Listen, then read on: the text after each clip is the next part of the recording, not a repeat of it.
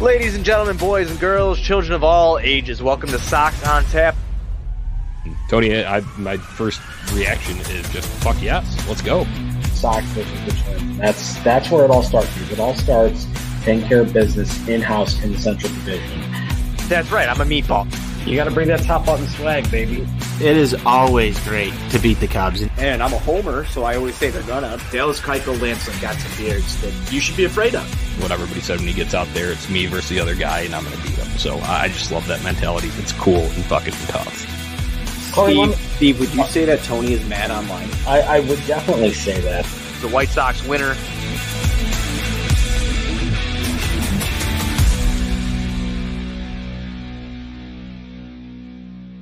Hello, White Sox fans, and welcome into another edition of Sox on Tap. It is Tony Marchese alongside NWI Steve. Happy National Pizza Day. We're here to talk some White Sox baseball. Steve, I saw on Twitter before we hopped on here you were enjoying a nice pie. How are you feeling on National Pizza Day, my friend?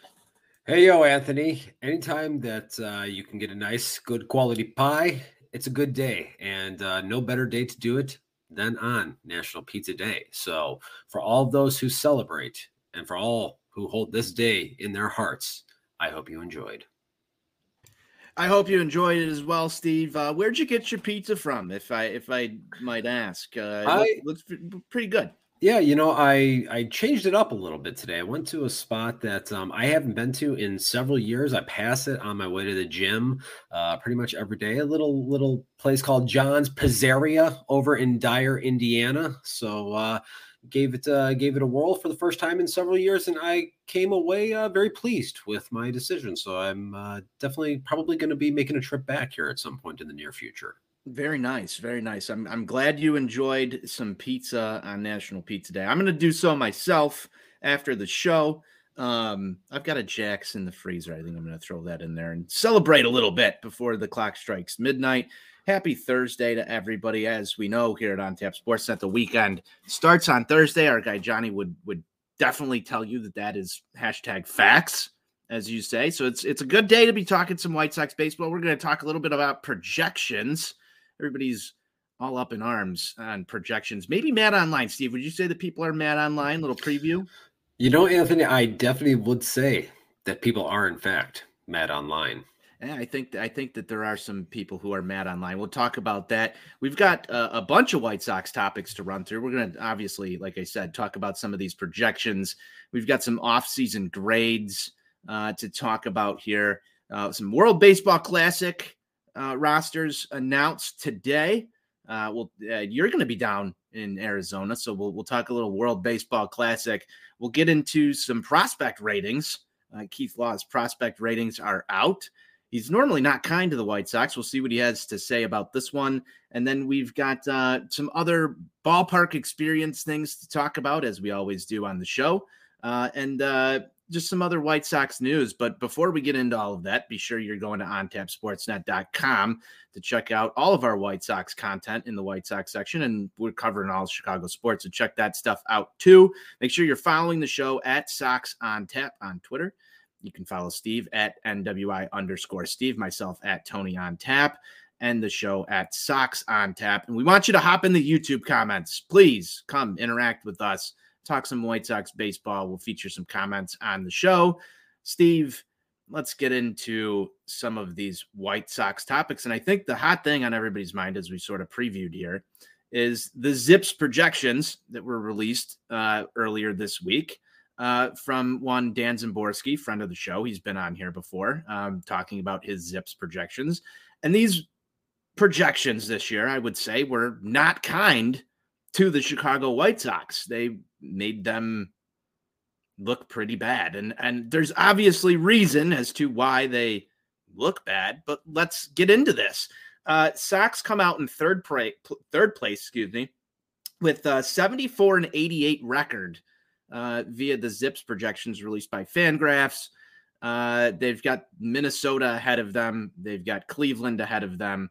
I believe the chances of the White Sox making the World Series were less than 1% ugly, ugly, ugly projections. Steve, initial reactions. Hit me with them.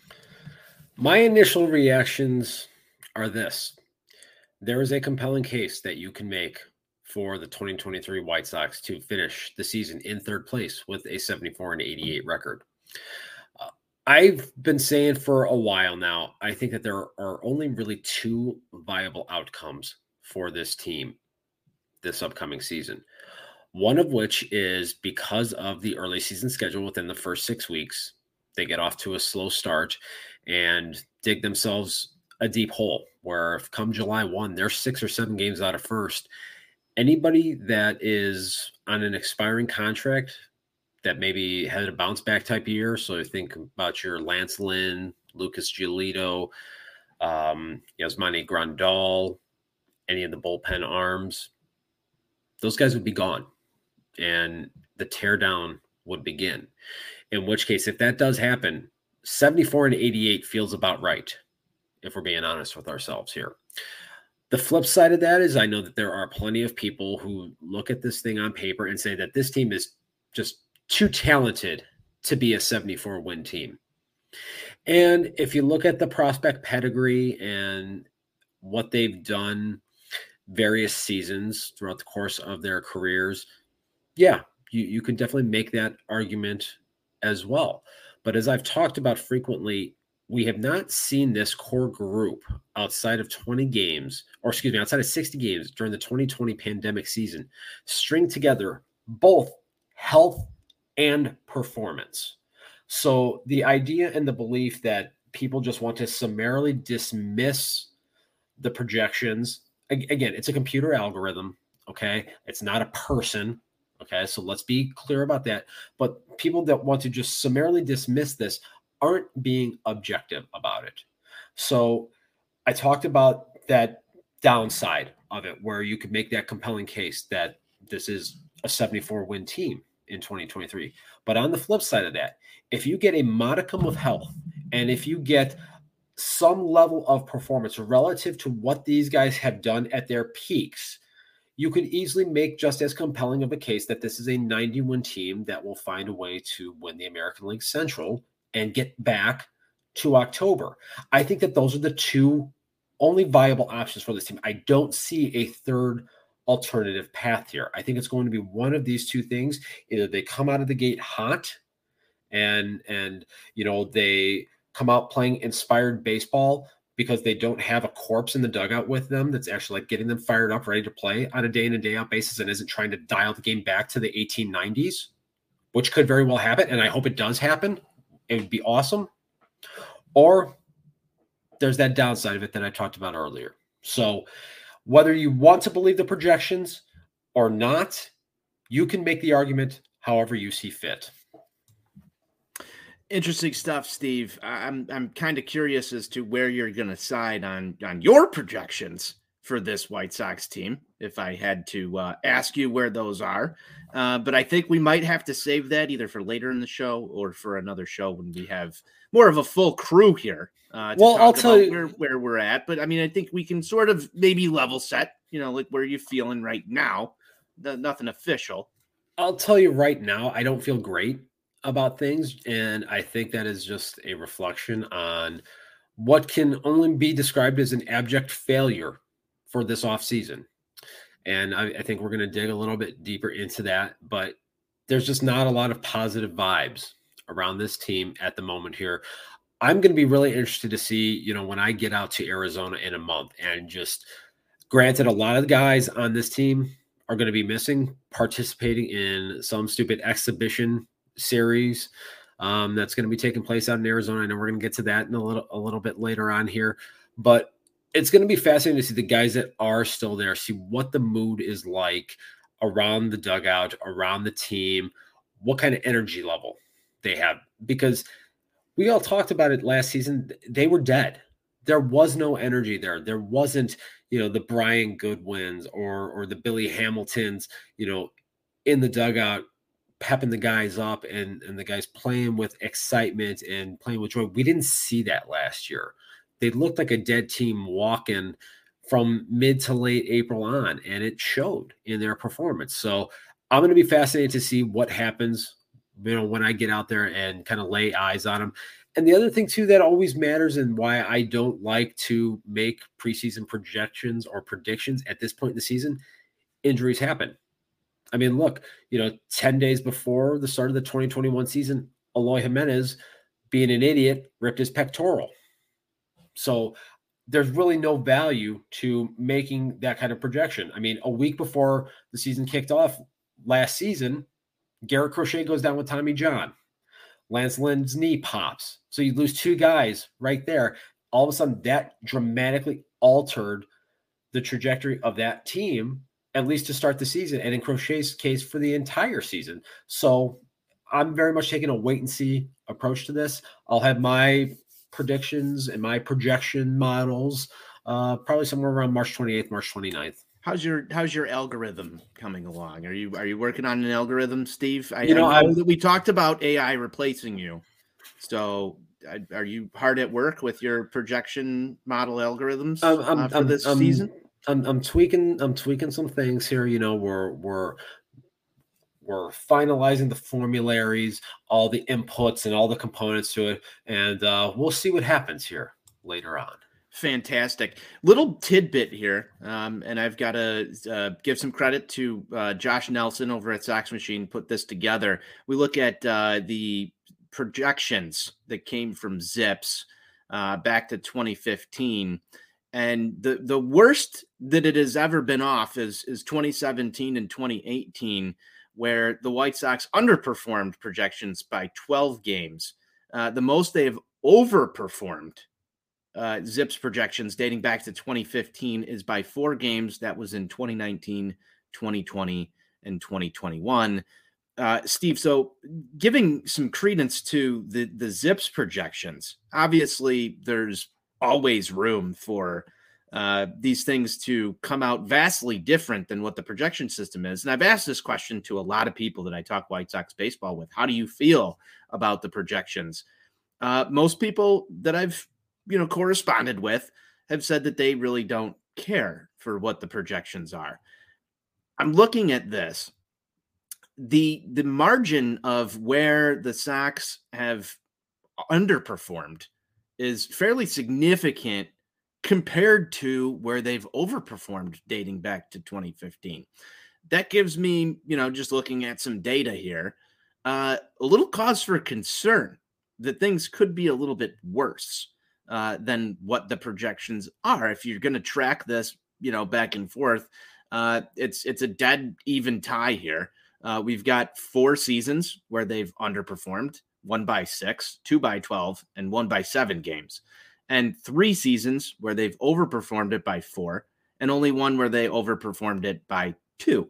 So if we're looking at this sort of through the glass of how accurate are these projections, can you see the White Sox this season? And this is a, a, probably a tough question to ask somebody who's been as negative as you have been on this show.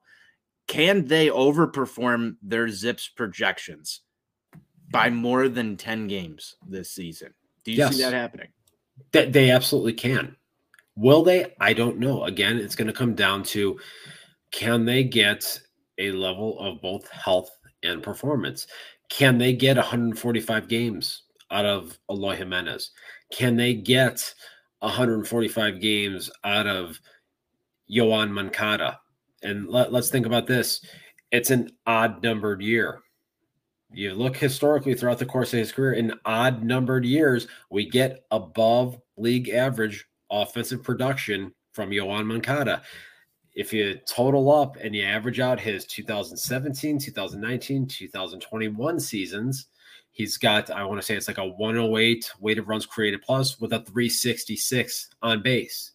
That's what this team needs to have happen here. They need a good, strong offensive season out of Yoan Moncada. They need that bounce back from Yasmani Grandal is a full off season training as rigorously as he has been. Is that going to help him? If you get 145 games out of Eloy Jimenez, can you get the 40 home runs? If you get those things, it's going to significantly alter the outlook of this club. So, can they do it? Yeah, they can. I, I think that the White Sox in 2023 have more room for variance with their performance relative to projections than just about any other team in baseball. And it can go both ways, like I said. Steve, that might be the most optimistic thing I've ever heard you say on this show, although you left some room for caution. That's not true. That's not fucking true. That you left some room for caution. I, I I understand where you're at with this. I think coming into this year, Steve, and you wrote an article over on ontapsportsnet.com uh, just a couple days ago about the low point that we're at as White Sox fans. And you know, if you are so inclined as a listener, uh, I would encourage you to go check it out. Um, there's really some reasons, Steve, and I'll give you a lot of credit for this. Um, you, you picked on most of the factors that that lead to where we're at as a fan base altogether. And when you have these projections come out, right? When you have these projections come out and be so dismal for an outlook into this season, yes, we can talk about room for variance. Yes, we can talk about how if everybody stays healthy, but the White Sox have largely done this to themselves when it comes to where everybody is at in the White Sox fan base and how they feel sort of disgruntled. I think that there is definitely at least in my lifetime, never been a season where I've seen this many people hashtag mad online about this team, Steve. And these projections sort of threw gasoline on that fire. So yeah. let's talk a little bit about the reaction from the fan base to these projections specifically. And you wrote the article before this even came out. I think it's gotten far worse since that's happened. Yeah, look, as uh, the great Hawk Harrelson once, twice, or even three times famously said, everything in this game is self induced. The White Sox organization has nobody to blame but themselves for the apathy and for the disgruntled nature of this fan base right now. For all the reasons that I laid out in the piece, um, it, there's just nothing positive that you can look at with this organization right now. There just isn't. Um, you had an underperforming team a year ago. You had a relatively uninspiring managerial choice to try to right the ship here. You did nothing of real substance in free agency. Um, Are you considering Pedro Grifol an uninspiring managerial choice, Steve? That's yeah. Okay. All right. That's fair. All right. Yeah. I, I, I like hearing that now. And and I and I and I say that fully acknowledging that in the time since he has been named manager, he has said the right things, in my opinion. He's talked about things from a process level standpoint, being in line with what I'm looking for out of a modern day manager. But again, how that gets applied in pract- into practice is going to be crucial and we don't know and the fact of the matter is we see this all the time. Guys when they become a first time manager when they are ultimately forced to make those decisions you know sometimes they're going to have fuck ups in games i think especially the first couple months of the season and I fully expect that those are going to happen. And, you know, the weirdo TLR defenders out there are going to be just jumping up and down for joy over Can't it. Saying, I saying it wasn't Tony's fault. It wasn't Tony's fault. Can't wait, Steve. I will. I will take every opportunity out there this season. Uh, yeah, uh, exactly.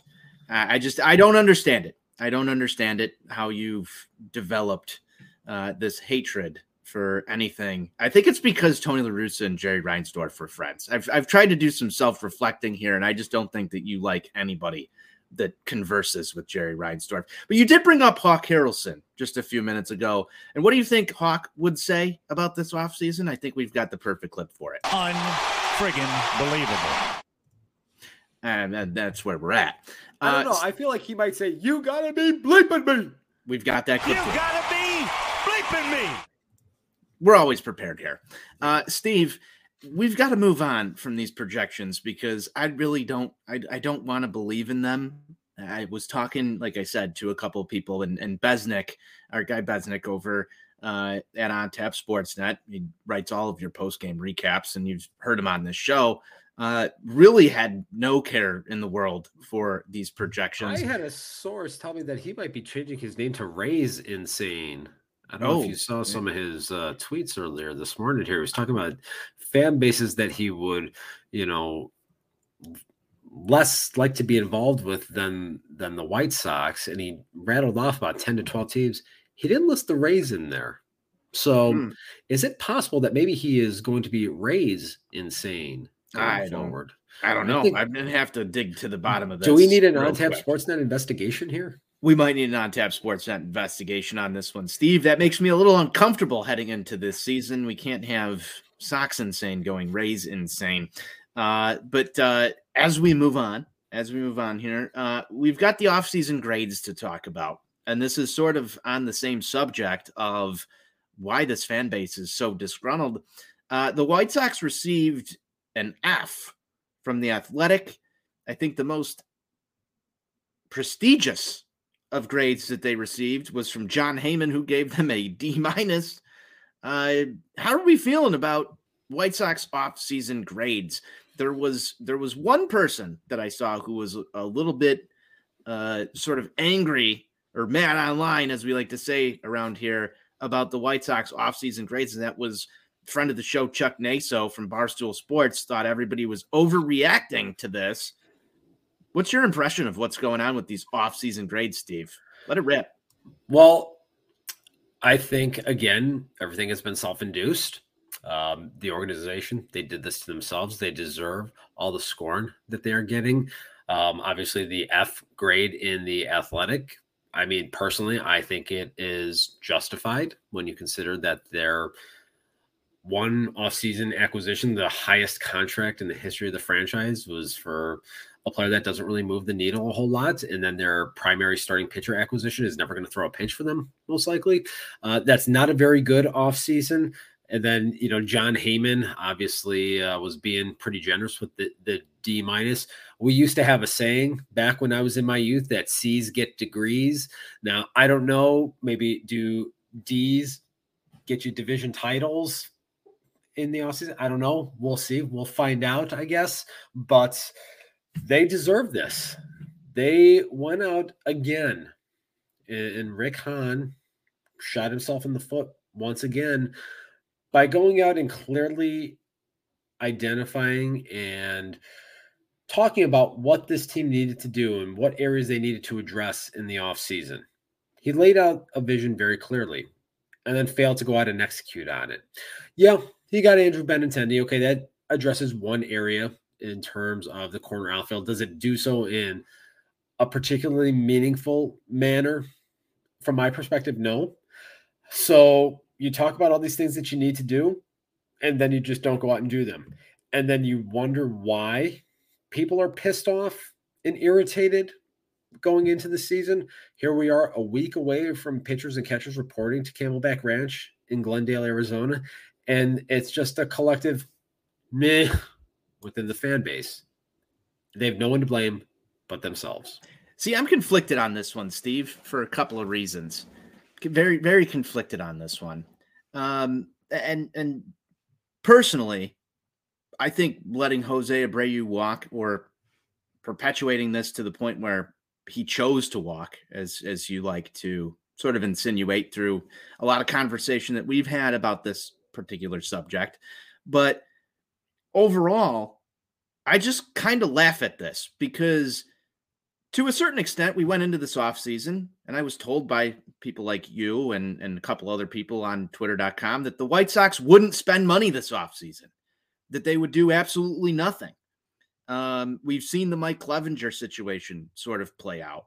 Um, and you know, facts and and what all that is, I I can't really know or tell you what's going to happen with it. I don't have a crystal ball. But when I look at this offseason, I sort of saw the White Sox actually make an attempt to do some things. Maybe they didn't execute on every one of their desires. And yes, I am upset that we don't have a second baseman. I thought the catcher position needed to be addressed. I thought that uh, they needed to add more than just Mike Clevinger um, from a starting rotational, uh, you know, perspective. But you saw the team go out and sign the largest contract that they ever have in franchise history. Save me the fact that I didn't expect it to go to Andrew Benintendi either. And we can argue whether or not that was the greatest allocation of resources. But sort of the narrative, Steve, that was being pitched by a lot of individuals was that they were going to do absolutely fucking nothing to try and help themselves become a better ball club in 2023. They did go out and spend money. They did go out and try and address issues that were on the roster. And I think through the Andrew Benintendi signing, a, a very glaring hole um, that they had, especially with left field and defense, and adding a, a profile of a baseball player that they don't really have on the roster right now. And yet, the media and a lot of people within the White Sox fan base want to kick this organization when it is down. And you've sort of seen that play out with getting an F in your offseason where you've signed the largest contract in franchise history. Granted, I know that you want them to sign somebody to a $300 million contract. I do as well. Believe it or not, I do as well. But it's just funny to me that when your GM goes out and signs a player like Andrew Benintendi, Mike Clevinger, who obviously is not going to pan out as a as a great signing, but there was an attempt made. Sorry, you don't get a cake for trying, but they actually went out and they tried to do stuff and it backfired in their face. It's almost like bad karma. It's almost like they can't get anything right even if they try to. And yet we're still going to sit here and crucify him. Are we being too harsh or are we just that disgruntled as a fan base because I see the attempt. I can rationalize with the attempts that were made here. Are they going to cut it? I don't know. But it's just sort of funny because it's the same thing that we hear all the time with this White Sox organization. They don't spend money. They don't spend money. They don't do anything. And then they went out and spent money when everybody in, in October said they're not going to do anything. They're going to cut payroll. And then we're ending up with a salary that's near, if, if not above, where we were last year with some of the extensions that were signed early that Rick Hahn went out and are is largely celebrated for locking some of these guys up, which is it, it, increasing payroll over the long term here. And yet people are still going to sit there and play the same exact cards that they do against this organization all the time. Am I happy with this offseason? No. Do I think it deserved an F?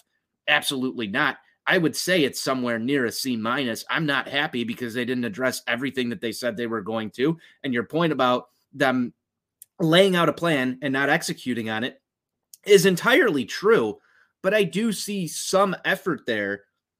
I just think it largely blew up in their face, especially with the Mike Clevinger allegations, especially when it came to Jose Abreu walking, especially when it came to not addressing second base when there were plenty of fucking options on the market, and especially when it comes to looking at the catcher position and an aging Yasmani Grandal and a lot of belief in Seby Zavala as a backup catcher. Um, when you're seeing smart organizations like the Cleveland Guardians going and taking flyers on Zach Collins and stuff like that right in your face, um, it's sort of hard to believe that they had a great offseason, but I just think F is a little bit drastic.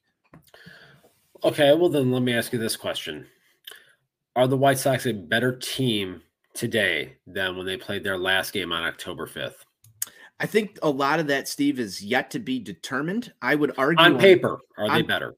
On paper, I would say that they are not better. And the one reason, and the one reason I will say that they are not better is because of Jose Abreu and Liam Hendriks. That's it right there. The subtractions of those two players, and we don't know if Liam Hendriks will throw a baseball this upcoming season. Um, and we'll get to a little bit of news bits on him later. But those two players who were your stars, all stars, all star guys, um, MV, former MVPs, are no longer part of this roster or are injured heading into the 2023 season. That's it. And everything else from there is sort of negotiable because you don't know what sort of impact you're going to get from guys who had injury plagued seasons uh, in in the previous two years. For me, the idea that this team knew that they had holes that they needed to address, they knew that they had areas of tremendous uncertainty and they did little to go and address them, even without Clevinger's situation being what it is. There's a compelling baseball case to make that he wasn't going to move the needle very much for this team based off of recent performance. So that alone right there isn't particularly encouraging. So you have all of these areas that you know you need to address and you don't do it. I just don't know how, eh, for a team that again is supposed to be in the heart of their contention window. That's not like this is at the beginning of a teardown or at the bottom of of a rebuild here. They're supposed to be a division favorite. That's what we were sold on. With this, I don't know how, given what those expectations were, and you talk about expectations all the time, knowing what those expectations were, knowing what the holes were, knowing what areas needed to be addressed, I don't know how you can't look at this and see it as anything other than an abject failure. And that's a that's a fair opinion, Stephen. I, I I fully agree with the fact that there's a constant need for continual improvement, um, and, and an ever changing market within Major League Baseball. You're not competing with your division. You're not competing with your uh, even league at that point. When you state that you want to go out and win a World Series, you're competing with the entire the entire league of Major League Baseball. You have to be able to step up to the table and not just sit at it, but actually execute. The problem here is I've sort of, as a White Sox fan, come to accept the fact that the White Sox are never, at least at this juncture, going to go toe to toe with the New York Yankees. They're never going to go toe to toe with the Los Angeles Dodgers. They're just not going to do it. And that's why in the last episode, Steve, I sort of talked about how Rick Hahn needs to be more creative. He needs to be more, I don't know, uh, just aggressive with some of these moves in order to field the better ball club, at least on paper. Now, granted, I'm not a Major League Baseball GM. I have no idea what the health of any of these guys are entering the season. And we we joke about the White Sox way being sort of stay healthy, but there's also some truth here. If we look back over the past few seasons, when has this roster ever played together for a full two months of them all being healthy? I think that's that's one of the main reasons why the projections are what they are right now. One of the things that ZiPS does is take into account both previous performance and previous health factors. So for guys that are not healthy consistently, they're not going to be projected to be healthy because you can't count on that. And I'll argue with you here, Steve, on this basis. Because they're in this situation with Eloy Jimenez, Luis Robert, Tim Anderson, Yoan Moncada, Yasmani Grandal, they've legitimately built themselves a core of players who are consistently injured, who are consistently one of them. Don't call them injury prone though. Rick Hahn will not like that. I will call them consistently injured instead of injury prone. I'm choosing my language very carefully here. I don't want to get caught up in Rick Hahn lawyer speak school. Um, but for real though, like you look at this roster, it's really hard to go and increase your payroll to exorbitant levels. no, it's build, not. To build ba- like a, a backup plan of an additional four or five starters amongst your roster, and we're not even talking about the starting rotation no, no, but the thing is, it, it, it's not. The, if, if, if the San Diego Padres can do it in like the second smallest market in the major leagues, the White Sox can do it. They're choosing not to. Jerry Reinsdorf is choosing not to. Right. And he owns the team that we're talking about right now. And he has every fucking single right to choose how to spend his money. And that's what people fail to forget every single time we talk about this is it's his choice. We can right. fucking does, hate he, it. He, he does hate it. He does have a choice to be a selfish, cheap asshole. I agree. Sure. And he has every right to do so. And we have every right to complain about it. That's what we get to do here and spout off on whatever it is that we're we're feeling. But I just don't like I, I just don't see him changing all of the sudden. I mean, there was that point in time, I think back in 2020 where we where we all thought oh, he's nearing the end of his ownership tenure, Steve, and he might just, you know, go and spring for. Uh, oh God, a that's gonna be the player. second happiest day of my life. And then, and then, look, look at look at across town with the Chicago Bulls today. And I I know you're a big basketball fan, Steve. You were Oh, down man. in uh, Champaign a couple of weeks ago, taking in some Illinois basketball. Yeah, yeah, you know, things yeah, yeah, you know. If listen, if we want to talk about that, talk about the fact that I inspired those fucking jobbers to actually win a game. You know, they You got were- they, got- they got they got the happy. rub from me, and then they actually won a game, and look what's happened since. But so that that's my thing. Like as a White Sox fan, Steve, though, like if I look back at this, I'm just waiting for us to catch lightning in a bottle. That because that's the plan for success for the Yeah. Chicago White Sox. You have to hope for that.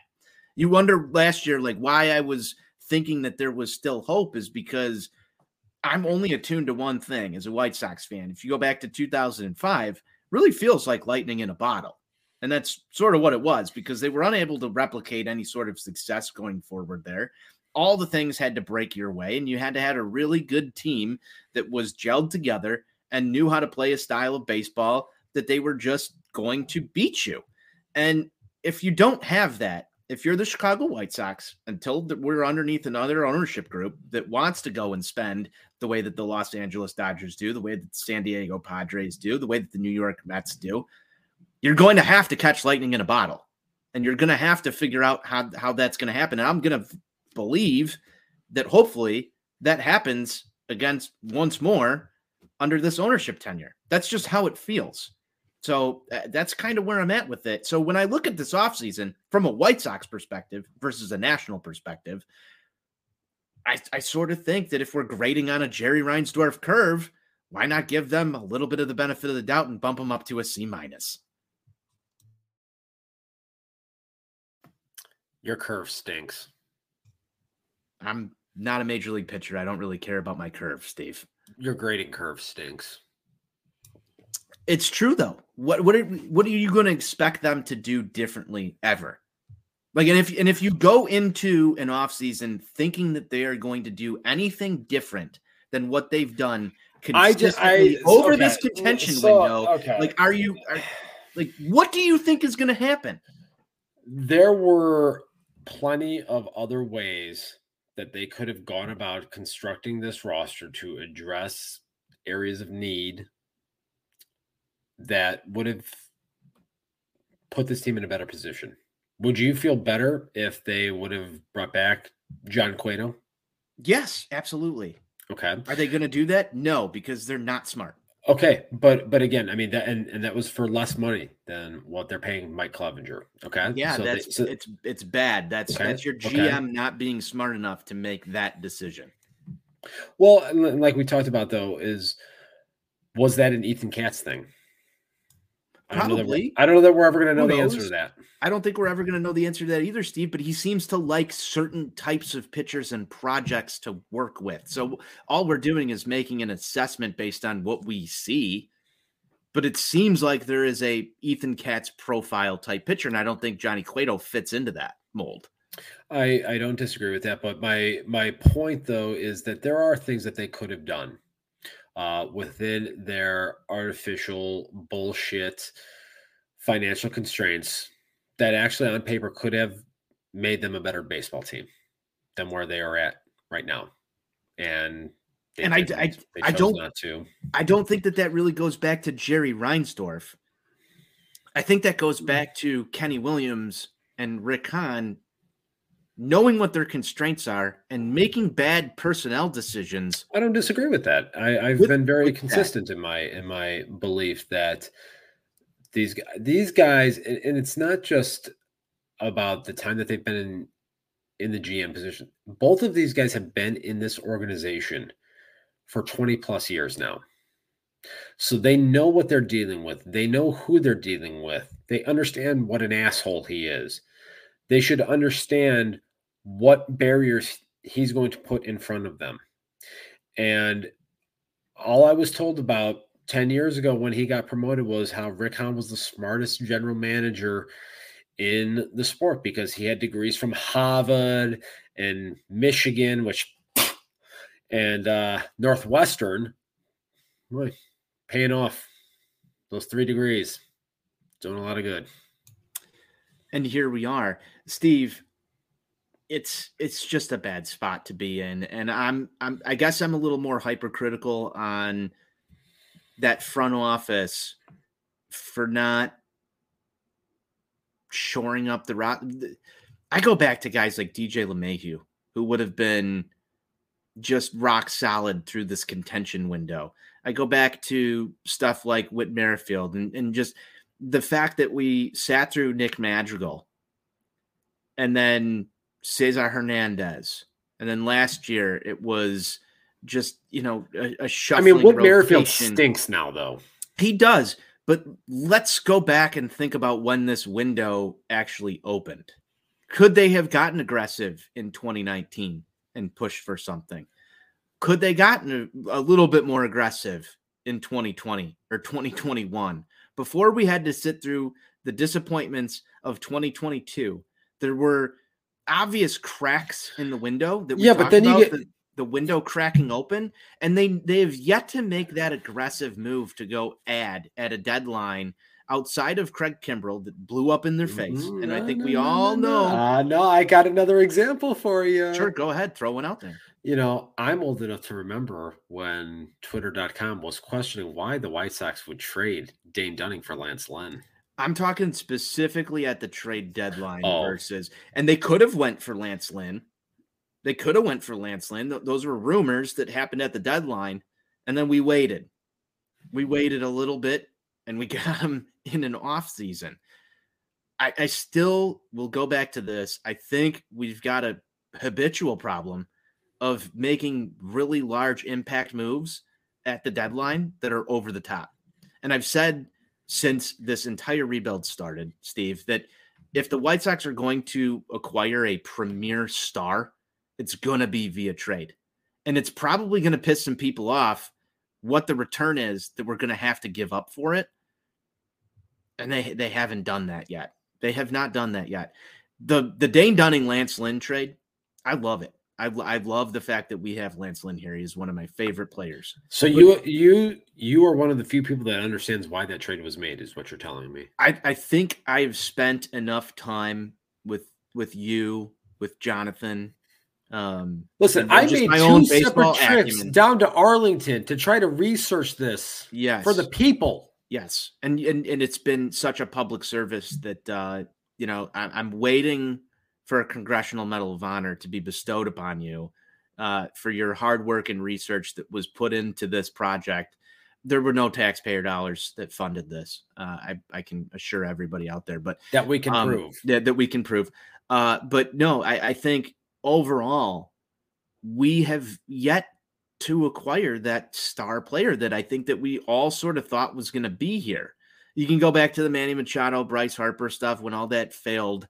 Um, Johnny and I did our episode about how we we missed and, and money talks and all that stuff back on Shy Sox. But wait, didn't you just didn't you just say earlier in, in the show though that you know just showing effort was was was what you wanted? I mean, they they showed effort with No. And they they did show effort. They did show effort. I want them to show effort, Steve, in in the aspect of actually making signings. And I think they did that with Andrew Benintendi. But again, we'll go back to my grading curve scale here. Those would have been eight pluses. Andrew Benintendi still feels like a C plus at best. Why? Because you have to look at the rest of the league.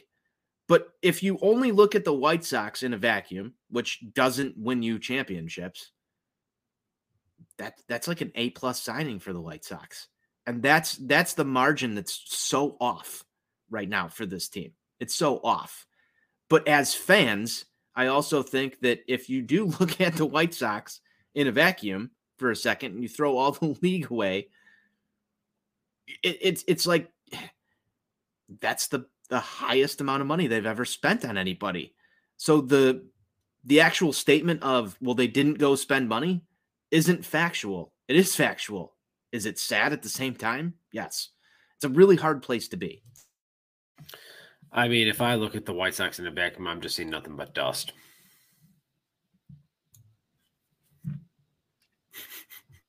it's a sad state of affairs. It's a very sad state of affairs. And meanwhile, that team has seven players that are heading to the World Baseball Classic that Steve hmm. Coined as an exhibition tournament. I've got some different feelings on that. I will think say this. great for the game of baseball. I will say this on Monday, March the 12th, I will be in attendance for Team USA versus Team Canada at Chase Field in downtown Phoenix, Arizona. So I'm going to be taking it in. So, you know, You might get a Lance Lynn. I might get a I might get a Lance Lynn, but who knows? Maybe TA will start at short that day. who knows? Bobby Witt Jr. is going to be also involved in that shortstop mix. Uh, seven White Sox, as I said. We've got uh, Tim Anderson, Lance Lynn, and Kendall Graveman are all going to be appearing for Team USA. Graveman, late addition. We did not know this before today. At least I did not, that he would be participating. Um, interesting stuff given the fact that uh, the Liam Hendriks health concerns are out there and Kendall Graveman's going to be firing some bullets um, for the World Baseball Classic Team USA. That was a guy that I don't believe was able to go back to back days for a little while over the season. Um, then started to get leaned on heavily at certain points in time. Um, that one concerns me just a little bit. Yoan Moncada, Luis Robert, Team Cuba. And then you've got uh, Eloy Jimenez and Jose Ruiz also participating in the World Baseball Classic. I'm excited to watch it, Steve. I don't know why. I think I'm just that excited about baseball, and I, I like some of these rosters. I'm excited to see how hard some of these guys go. I know everybody's nervous to see how hard some of these guys go, but uh, I think the World Baseball Classic is a great idea.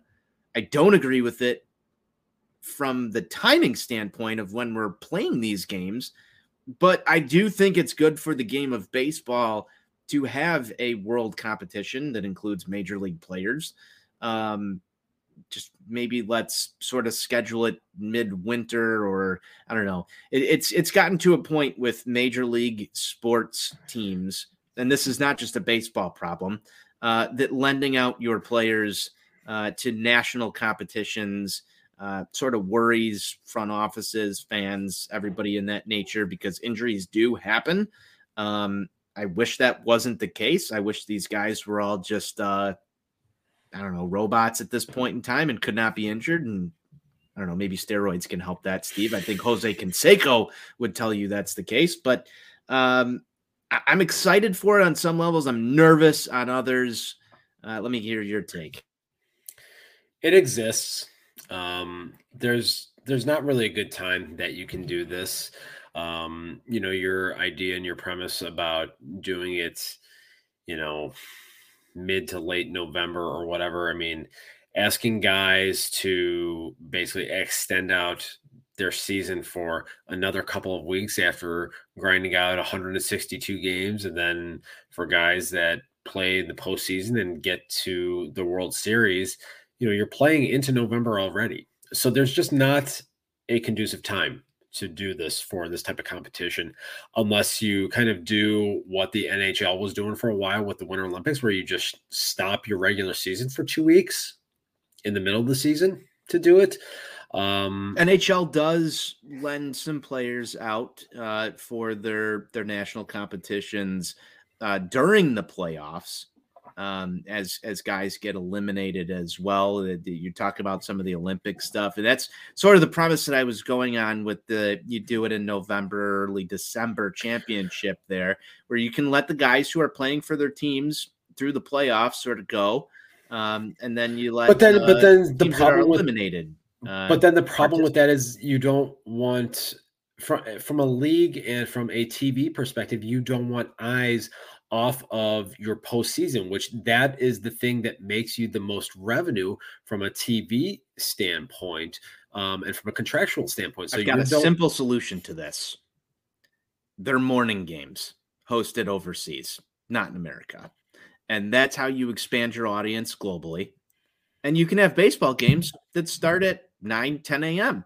during the playoffs. And you get baseball all day. And I think people would like that. I would, at least just thinking about it. If I can wake up, watch nine innings, and then tune into some playoff games that start at one, I'm all for that. I just think logistically you you got some issues there.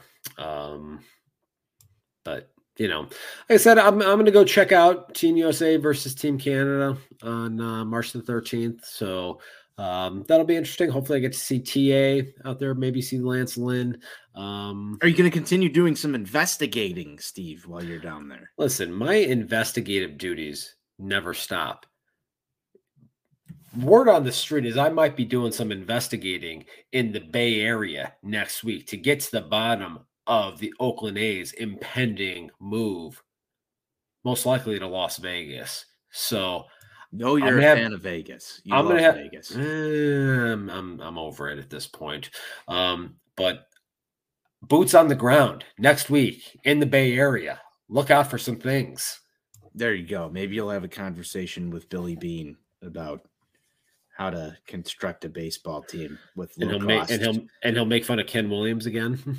Yeah, we'll see what happens. All right, moving on. We're already at 50 minutes on this show. We've got to keep things moving here. Keith Law, notorious White Sox hater, released Notorious dickhead.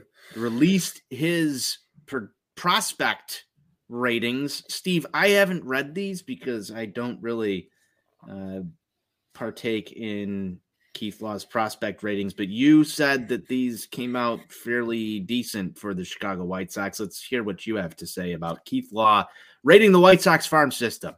Yeah, I- I mean, it, there were some notable things um, in his write up about the Sox system here. Overall, this is a a lower third system. I think he had him ranked 25th or 26th overall.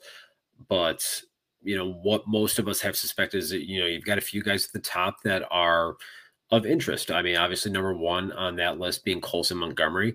Um, this is a guy that he sees as a potential everyday starting shortstop in the major league and a potential all-star if his projection and and his development continues. Uh, the most frequent comp that people always talk about with Colson Montgomery is Corey Seager, a guy who's making I like you know, that. who's making 330 million dollars right now. So, you know, that's a that's a pretty good comp right there. If he can uh, continue his upward trajectory, that would really helped this team out in a number of ways. And then he also had really positive write-ups on two infield prospects. Um, Bryan Ramos, who really kind of had his breakout season last year in high A Winston-Salem and then into double A Birmingham. And then uh, Jose Rodriguez, my baby boy, who I basically adopted as my prospect love child um, several years ago, just because I have to randomly pick someone. And he was the guy I chose. And after a very slow start in Birmingham last year, as he typically does when he ascends to a new level, he picked it up in the second half and he was really slugging the baseball in the second half. He had a, over a 900 OPS in the second half for this club um, in a notoriously pitcher friendly environment down in Birmingham in the Double A Southern League. So, some pretty positive developments there. Um, Law saw potential out of both Ramos and Rodriguez to be potential everyday second base options for this team. So, for in in this coming season or down the road? in, in, in this coming season, no. Um, obviously, the more of the focus for for this season is going to be with Lenyn Sosa. Um, ultimately, um, you know, a little bit of a mixed bag with Sosa in his prospect write up there at this point, because and, and kind of really just highlighting a lot of things that we've all seen that Sosa is a guy that doesn't have tremendous plate discipline, um, and you know does have some power upside here, but might be a a low average, low on base guy, and at least an adequate defender at second base.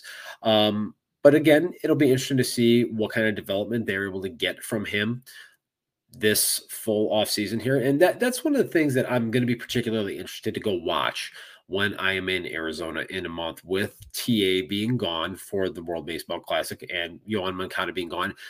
I'm probably going to get to see up close and in person Bryan Ramos, Jose Rodriguez, Lenyn Sosa on a daily basis while I'm out there watching the Sox. And, and that's going to be pretty exciting for me to go out there and be able to see those guys, see what kind of development they've had over the course of the winter here. Um, obviously, spring training stats can be very inflated and very misleading. I have a tendency, like when I go out there, I like to watch and pay more attention to approach. And so I'll be fascinated to see um, where these guys are at at that point. Big approach guy, NWI Steve. Can't wait to see what you are able to observe and uh, bring to the masses via ontapsportsnet.com while you're down there. Steve, excellent sort of description of of what Keith Law brought to you um, via his prospect rankings. I'm sort of encouraged, I will say that, uh, hearing some of these names. But my one question, follow up question off of this before we move on to the next topic is you talked about how you've adopted a prospect. I just need to know is this a Gavin Sheets father situation where now you will be this guy's biggest fan once he makes it to the big leagues? You probably could make that case. I mean, um, like I said, I adopted Jose Rodriguez as my baby boy several years ago. Congratulations. So, so th- I thank you. want to say congratulations. This is a wonderful moment for you. I can't wait till you're down in Arizona getting to watch uh, your baby boy. Um, mine's at the big league level right now. It's great. In fact, uh, a shameless plug for for Gavin Sheets. I saw he won a golf tournament over the past week. I'm very proud of him, and I know that you, as his uncle, are also very proud of Gavin Sheets.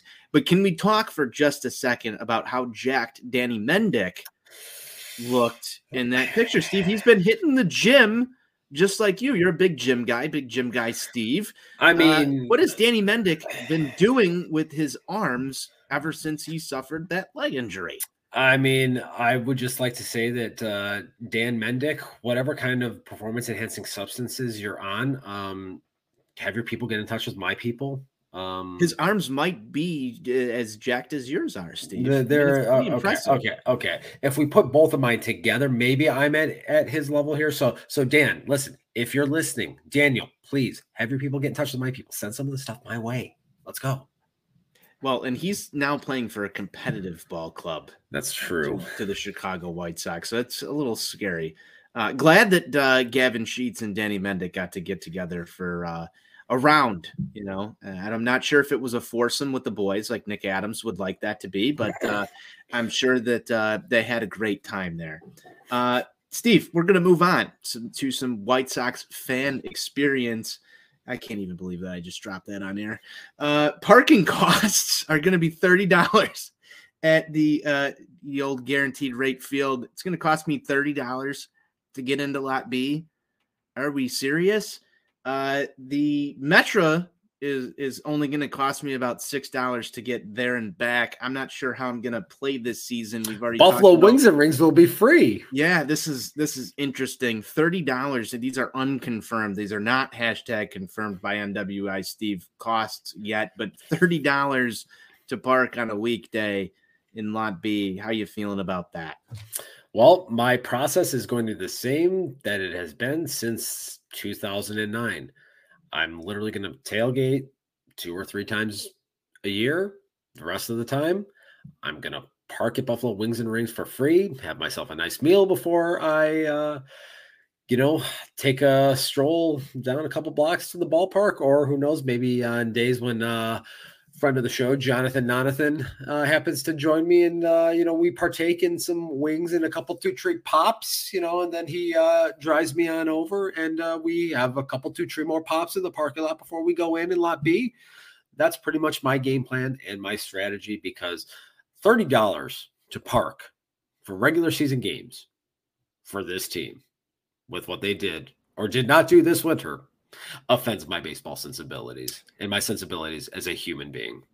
Well, apparently, as a season ticket holder, as I saw that you can get some discounted parking. Oh, so um, now it'll only be what twenty six? Yeah, and you got to buy them in advance for Yeah. games that you might not attend. I, I know Yeah. people who have a family that take two cars to this lot, and Johnny's one of them. Uh, I know his dad parks and, and he parks. That sixty dollars to get two cars in the lot on you Tuesday even night. get in the park, I mean, think about that. Sixty bucks Sixty bucks gone in this economy. In this economy, sixty dollars. Think about this. If they're jacking up the price of parking, what's the cost of a beer going to be? and you can't even get a Budweiser. It's just unreal. Um, I'm I'm pissed about this. I'm pissed. I, I've always drove down and and parked over in Lot B over the past four seasons. To think about that parking cost day of, that, that's rough. I mean, the White Sox don't just calls it a have fans. scene. It is a tough scene. Um, you know, th- there's other you know blogs out there, uh, like the 108 guys that they can walk over, so it doesn't really affect them uh, too much. So I'm sure they're not going to comment on this as much as we will, Steve. And I think you're going to be over on a on a show with Beef Loaf soon. Um, in the coming weeks, I don't know if that's confirmed or not. Again, I'm just I'm, confirmed. it is confirmed. All right, so I'm just firing some stuff off tonight because I don't I don't really care. But thirty dollars to park in the parking lot is just, it's just not. It's offensive. Let's It call it what it offensive. is. It is offensive. I how did the cost of parking my fucking car go up that much over the past two years? I mean, Well, I mean, used to be inflation. $20. A- Anthony, inflation happens, man. Yeah, well, we need to fix that next. uh, so I, I don't know if I'm going to park next year. I just don't. I don't know if I'm going to park. I probably will a couple of times, but the Metro is looking all the more advantageous to me because I can literally cut this cost in half and get home to New Lenox probably for much cheaper and much safer than And you can easily Yeah. drink six or seven beers on the metro on your way up there. So I you can, can, build, a, and I you can build have- a nice base. you can build a nice base. I, I'm thinking that my whole White Sox game routine is now going to have to change because of these parking costs. I, I just don't see how this is reasonable. And we've also seen them change sort of a structured tier uh, ticket pricing for where you're sitting in the section. This would be one thing, and I think we can go back to this. If this team had made it to the ALCS last year, I don't think anybody fucking bats an eyelash on any of this because you're going to pay for success. You're going to want to be there. This is where they failed as an organization, Steve, and I think you'll agree with it. If they were winning ball games, if there was promise entering this season, these are not things that we're talking about on the air right now. They're just givens. I'll It's take it something that I step want to be a part of. The on the field, the on the field display does not match the cost of entry anymore. I'll I'll take it a step further. If they would have had a better showing last year, if they would have won a series in in the postseason, I would still be a season ticket holder. Many people that I know would still be season ticket holders.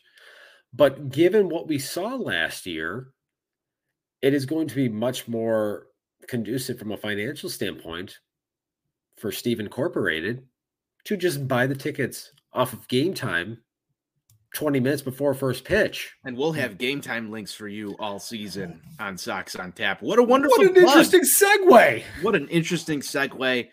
Sox on Tap presented by Game Time. We sort of released that earlier this season, but we'll have some links for you. We'll see if we can get you any deals throughout the season. Can't promise anything, but we'll try to. We're doing the best deals. Yes, help support on Tap Sportsnet. We'll give you some game time links when the season approaches so that you can purchase Sox tickets for all of you that have canceled your season tickets and still want to go to games. Maybe come up and meet us in Lot B after I get off of a train and Steve parks his car at Buffalo Wings and Rings. I don't know if we'll have any place to convene, but we'll find somewhere in Lot B. Hey, we found a place to convene after the suite Yes, back in we did. September. So did. we're we are a very resourceful group, if We nothing did. else, when it comes We- to drinking.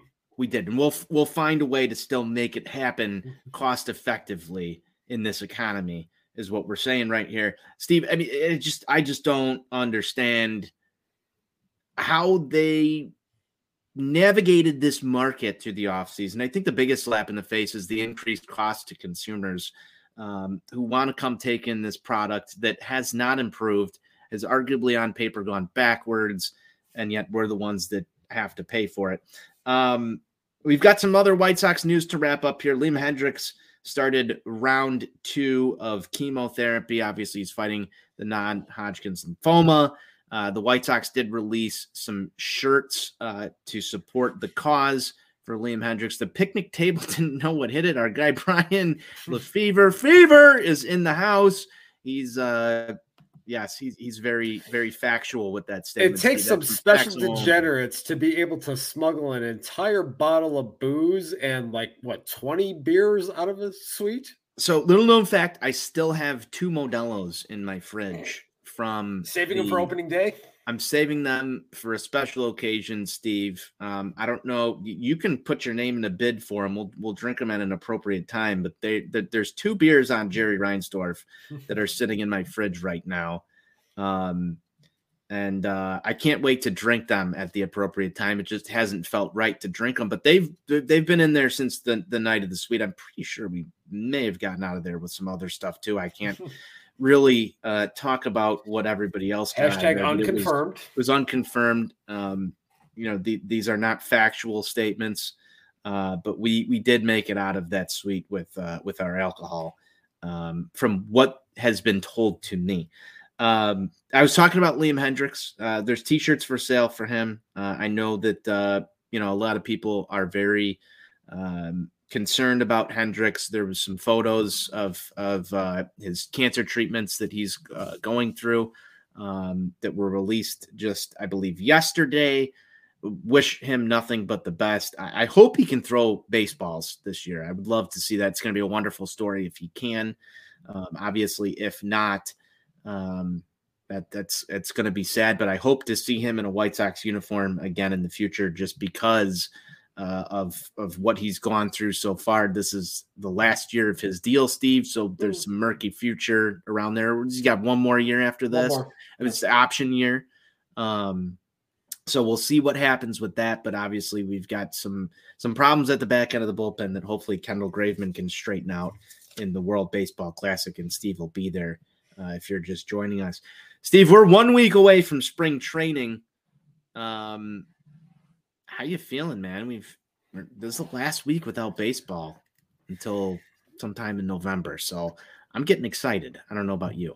The good thing about it is that we're one week away from being able to put this dog shit off season in the rearview mirror. It'll be over. It'll be done with it. Adios, c'est la vie, good riddance, all that shit.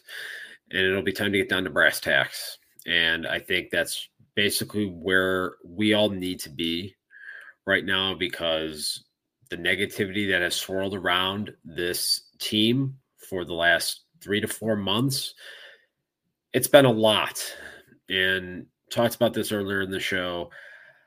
I don't ever remember a time where there being this much negativity from the fan base surrounding this team. Even the deepest, darkest depths of the rebuild, 2018, when they lost 100 games for the first time in almost 50 years. To go to to that point i i don't remember there being this much negativity because you still had things to look at objectively and you could say okay well we know Eloy Jimenez is going to be here next year. Dylan Cease will be here at some point next year. You know we've seen glimpses of productivity from Yoan Moncada. Luis Robert is is in the minor league system so we had hope there's not a lot of things that you can hope on at this point other than health right now. And that's a scary place to be. So to get the group into Arizona and actually start putting in the work and just put all of this negativity behind them, I think it's going to be the thing that this fan base collectively needs right now.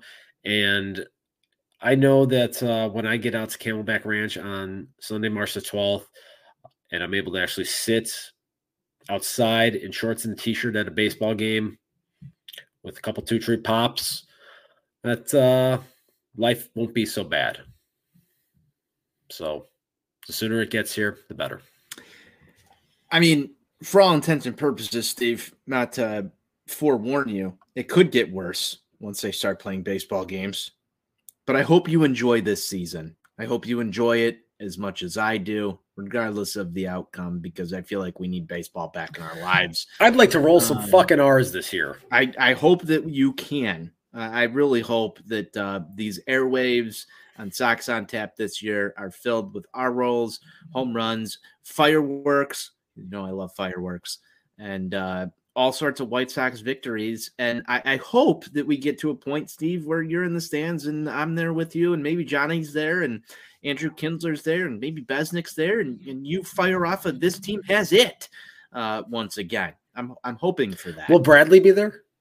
I don't know. He has been like mysteriously just gone for like a year. I've got to check in on that guy. I haven't talked to him in a while. Um, hope you hope hope you're well over there, Bradley. I know you had a rough day with uh, another Jerry Reinsdorf owned organization. Yeah, real quick, man. I can't good imagine. deadline. Oh man, I cannot imagine putting yourself through the pain and agony of rooting for two Jerry Reinsdorf led I organizations. just might have to take a drink for for our guy Buzz. Ah, poor Bradley. Oh God. God bless your Yeah, I. I really. I- some people just are gluttons Addicted to pain? Yeah, addicted to pain. I think Buzz Bradley. Let's call him Bradley on this show from now I call him. he, I, to call him Bradley. if he ever comes back on these airwaves, I Everyone knows I'm start I'm big on formalities. Bradley. Yeah, you You know? are. I, I'm, I'm going to take a page out of your book. He's now Bradley. I'm going to change his name in my phone. Oh, I, I've already done that. as soon as we get off this show uh, from Buzz Guy to Bradley. But uh, they're over there right now on Bulls on Tap on the ontapsports.com Hi, YouTube Bradley. page. Um, over there talking about, I don't know if the Bulls won or not.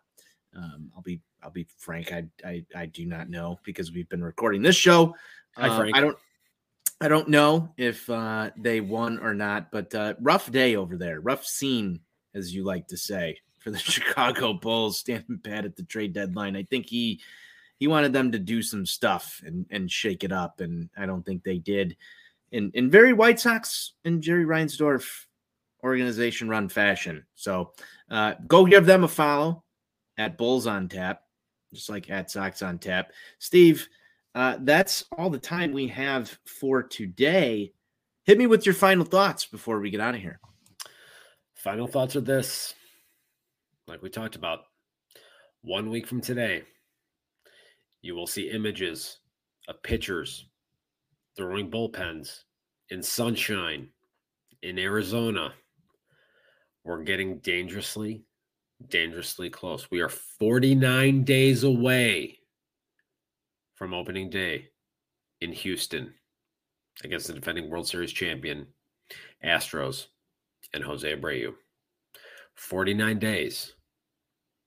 We're dangerously close. Steve's feeling dangerous. I'm feeling like I need another Budweiser. Steve, my final thoughts. This offseason sucked ass. I hope the season does not suck ass. I hope that you can enjoy a White Sox baseball season because I know how much damage this team did to you last summer, um, amongst many other people. So I hope that if nothing else, it's not as bad as last year. But uh, we're going to have a baseball season regardless. It's going to be an adventure. And I hope everybody who tunes into the show is ready for Sox on Tap post games, some Sunday fun days, and a roller coaster ride that we're all going to go on together. It's that time of year again, folks. We'll be back next time we're talking. We'll probably have some actual baseball action to talk about, even if it's not a, a game. But uh, the White Sox will be in action. Spring training is kicking off here in the very near future. Be sure you're following at Sox on Tap on Twitter. Steve's going to be down in Arizona. We're going to have all sorts of content coming your way. I'm excited, Steve. I'm ready. I'm absolutely ready to be in Lot B in about what a month and a half from now, kicking back some jello shots, kicking back on some beers, and getting ready to enter opening day. And we'll see what sort of debauchery takes place from there. Buzz is here. Late breaking news. Hi, Bradley. The Bulls Hi, lost. Bradley. The Bulls lost. Bradley is here in in studio. He's listening to the show. The Bulls lost. I'm sorry, Buzz. I'm sorry. The Sox being good again are his last hope. Um, I don't know if I can offer any sort of words for him at this juncture that are going to help, but uh, I don't know. They say something about uh, you know what, is it? Uh, fool me once, shame on you. Fool me twice. I don't know where that's going, but uh, it's the same owner. We'll we'll figure it out from there. Steve, it was fun talking White Sox baseball with you tonight. We've already gone an hour and 15 minutes. Let's close this show down how we always do. White Sox forever. White Sox for life.